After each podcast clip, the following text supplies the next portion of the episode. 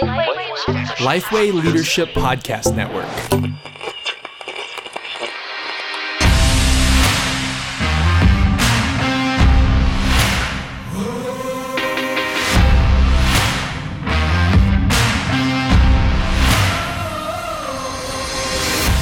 Welcome to Ask Me Anything. Honest questions, quick answers. I don't say that part very often, but I just want to remind you that's what we're trying to do with Pastor JD Greear. And uh, I was actually reading in my Bible recently, Titus 2, Mm-hmm. and I came across a phrase where Paul's talking and he's saying something Humble about brag about doing your quiet time. Exactly.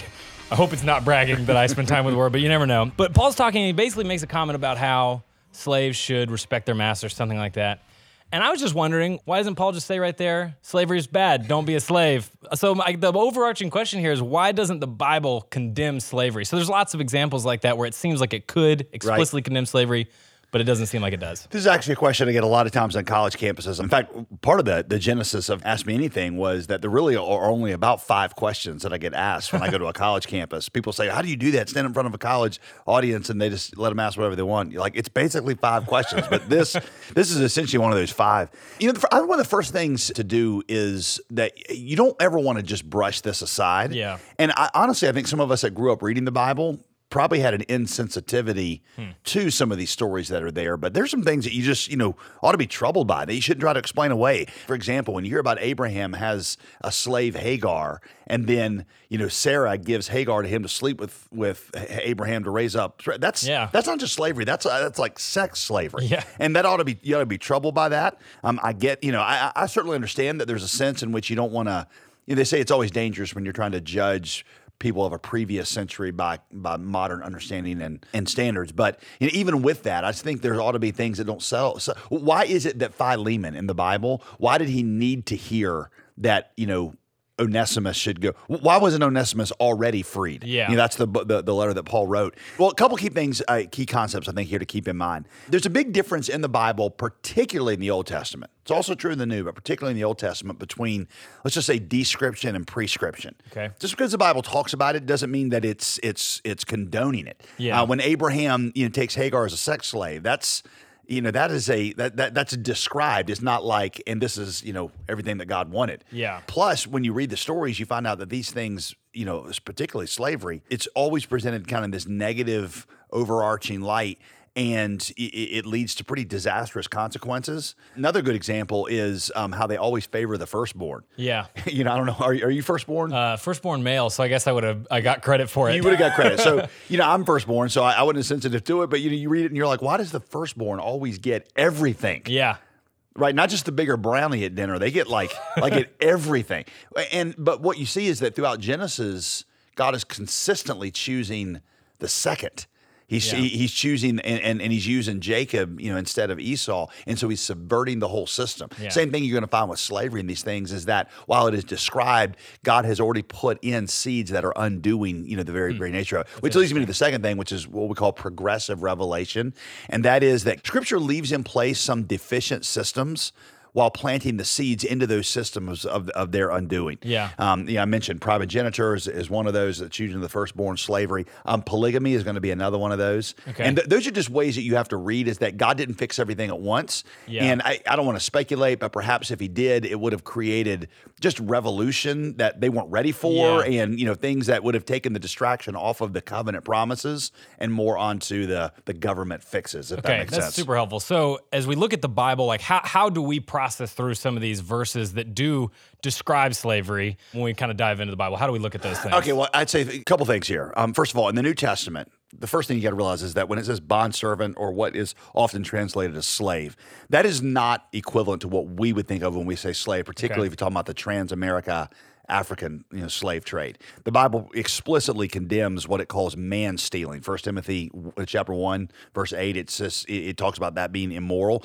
So that can't be the kind of servants that Paul is talking about. Um, what he is talking about, scholars say, generally would be something more along the lines, not exactly, but more along the lines of indentured servanthood, where someone sells themselves or there's some debt or something that Okay. they're it's it, it's not racially based. Okay. It's more debt based, and somebody's doing this to pay off a debt. Debt. That doesn't mean that it's a great system. Yeah. It doesn't mean that it's it's good government. It's just, you know, I just wouldn't, you know, make those equivalent. But the, what we would call slavery, the Bible explicitly condemns that. Okay. First Timothy 1 and actually some places in the Old Testament too. Second thing is that the New Testament, as I mentioned with progressive revelation, it subverts the entire premise of really any form of slavery. You, know, you could summarize the entire New Testament ethic as simply love others as you love yourself. Yeah. And I think it would be self evident that loving somebody as yourself means that you don't own them. Hmm. It tells us to treat one another as brothers and sisters, which is actually a very scandalous thing in the New Testament church because, you know, Rodney Stark, the church historian, says one of the things that distinguished the church from other every other group in Roman society was it was the place where where the the master and the servant and hmm. all peoples came together as equals. They Yeah. greeted one another with a holy kiss. Which wasn't just a weird greeting; it was like you know, a family. It was it, Yeah. it was equality. Um, you know, we always say that the ground is level at the foot of the cross. It, it establishes one kind of person center, one kind of common salvation, one, one common inheritance. And so the New Testament, just the very gospel itself, subverts, which I, you know, something I want to come back to in a minute. The third thing is is realize that, like I said earlier, rather than issuing a political manifesto, what God chose to do is to plant seeds you know, conceptual seeds that would ultimately undo the current order. Yeah. I, again, I you know, I I don't want to speculate too much, but had God said, "Hey, the system is wrong. Get Yeah. rid of it now," I, you just can't help but think that might have led to a lot of political. You know, revolution. Yeah. Where Jesus' followers are like, all right, let's get our swords and let's go take down the current government because it's wrong. And that God was not coming to bring a political revolution because a political revolution wouldn't ultimately change the heart of man. Yeah. So he, what he did is he, he he injected a gospel, and that gospel had seeds in it that would ultimately undo and create for a more lasting revolution. If that you know, if that makes sense. Okay, so that is really helpful. Obviously, when we read the Bible, it's helpful to know how these things are kind of playing out. But on the other hand, we do have to admit that when we look at the history of Christianity, especially in America, there are some, I would say, a mixed bag in terms of the church's response to slavery. And so, how do we think about that? How do we dive into that as Yeah, as tragically, I mean, look, particularly in American history, European history. Not only is the church, you know, not spoken out. Sometimes they've, you know, church leaders have been the ones that have championed this Yeah. most and defended the status quo, and there's just really no excuse for that. And God have mercy on them, and God have mercy on us for you know the um, the things that we we could be blind to. But one of the things that I like, I give just give an example. When Christians use the Bible to justify slavery, they did so not because they were taking the Bible too seriously, but not seriously enough. That's good. At- in the the Bible Museum in Yeah. Washington D.C. They have what they call the Slaves Bible. Okay. And it was a Bible that, you know, these supposedly conscientious Christian masters wanted to give their their slaves so they Yeah. could know God, but they had cut out a bunch of sections of it.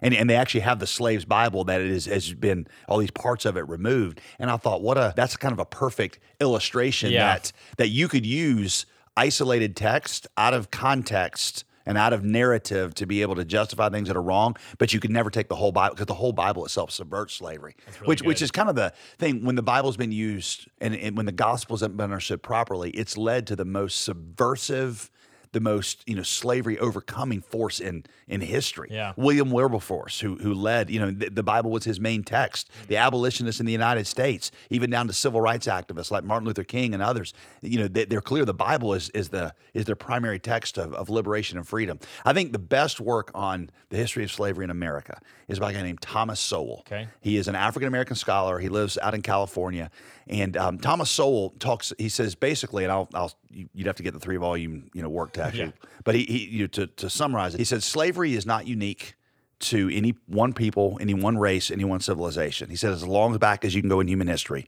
there's been slavery. He said the three biggest slave you know um, groups are the African, Okay. like inter-African slave trade, Yeah. the Arab, and then he said the European. He said the only system that has ever kind of you know kind of subverted itself from within he says is the one that had the christian base. He said it was the it- you know that that you had this enormous amount of guilt literature that began to come out of the places where christianity had been established that ended up subverting the whole thing. You didn't find that in the other places where there wasn't a christian base. They just kept going along with it. So while it's been true that, that christianity has been misused to justify slavery. Christianity and the gospel, properly understood, subverts the whole system and has led to the, the greatest and most lasting revolutions in history. Well, that's really good. I hope this was helpful for you guys. We're really glad you joined us today. If you want another podcast to listen to, maybe you listen to this podcast on your way to work, you need a podcast to listen to on your way home from work, you should check out the One Thing podcast with Scott Sanders and Derek Hanna. It's part of the Lifeway Leadership Podcast Network family. They've been covering topics like handing off ministries, knowing when to say goodbye, and growth barriers. Um, which are just some really helpful things. So look up the one thing on your favorite podcasting app and subscribe today.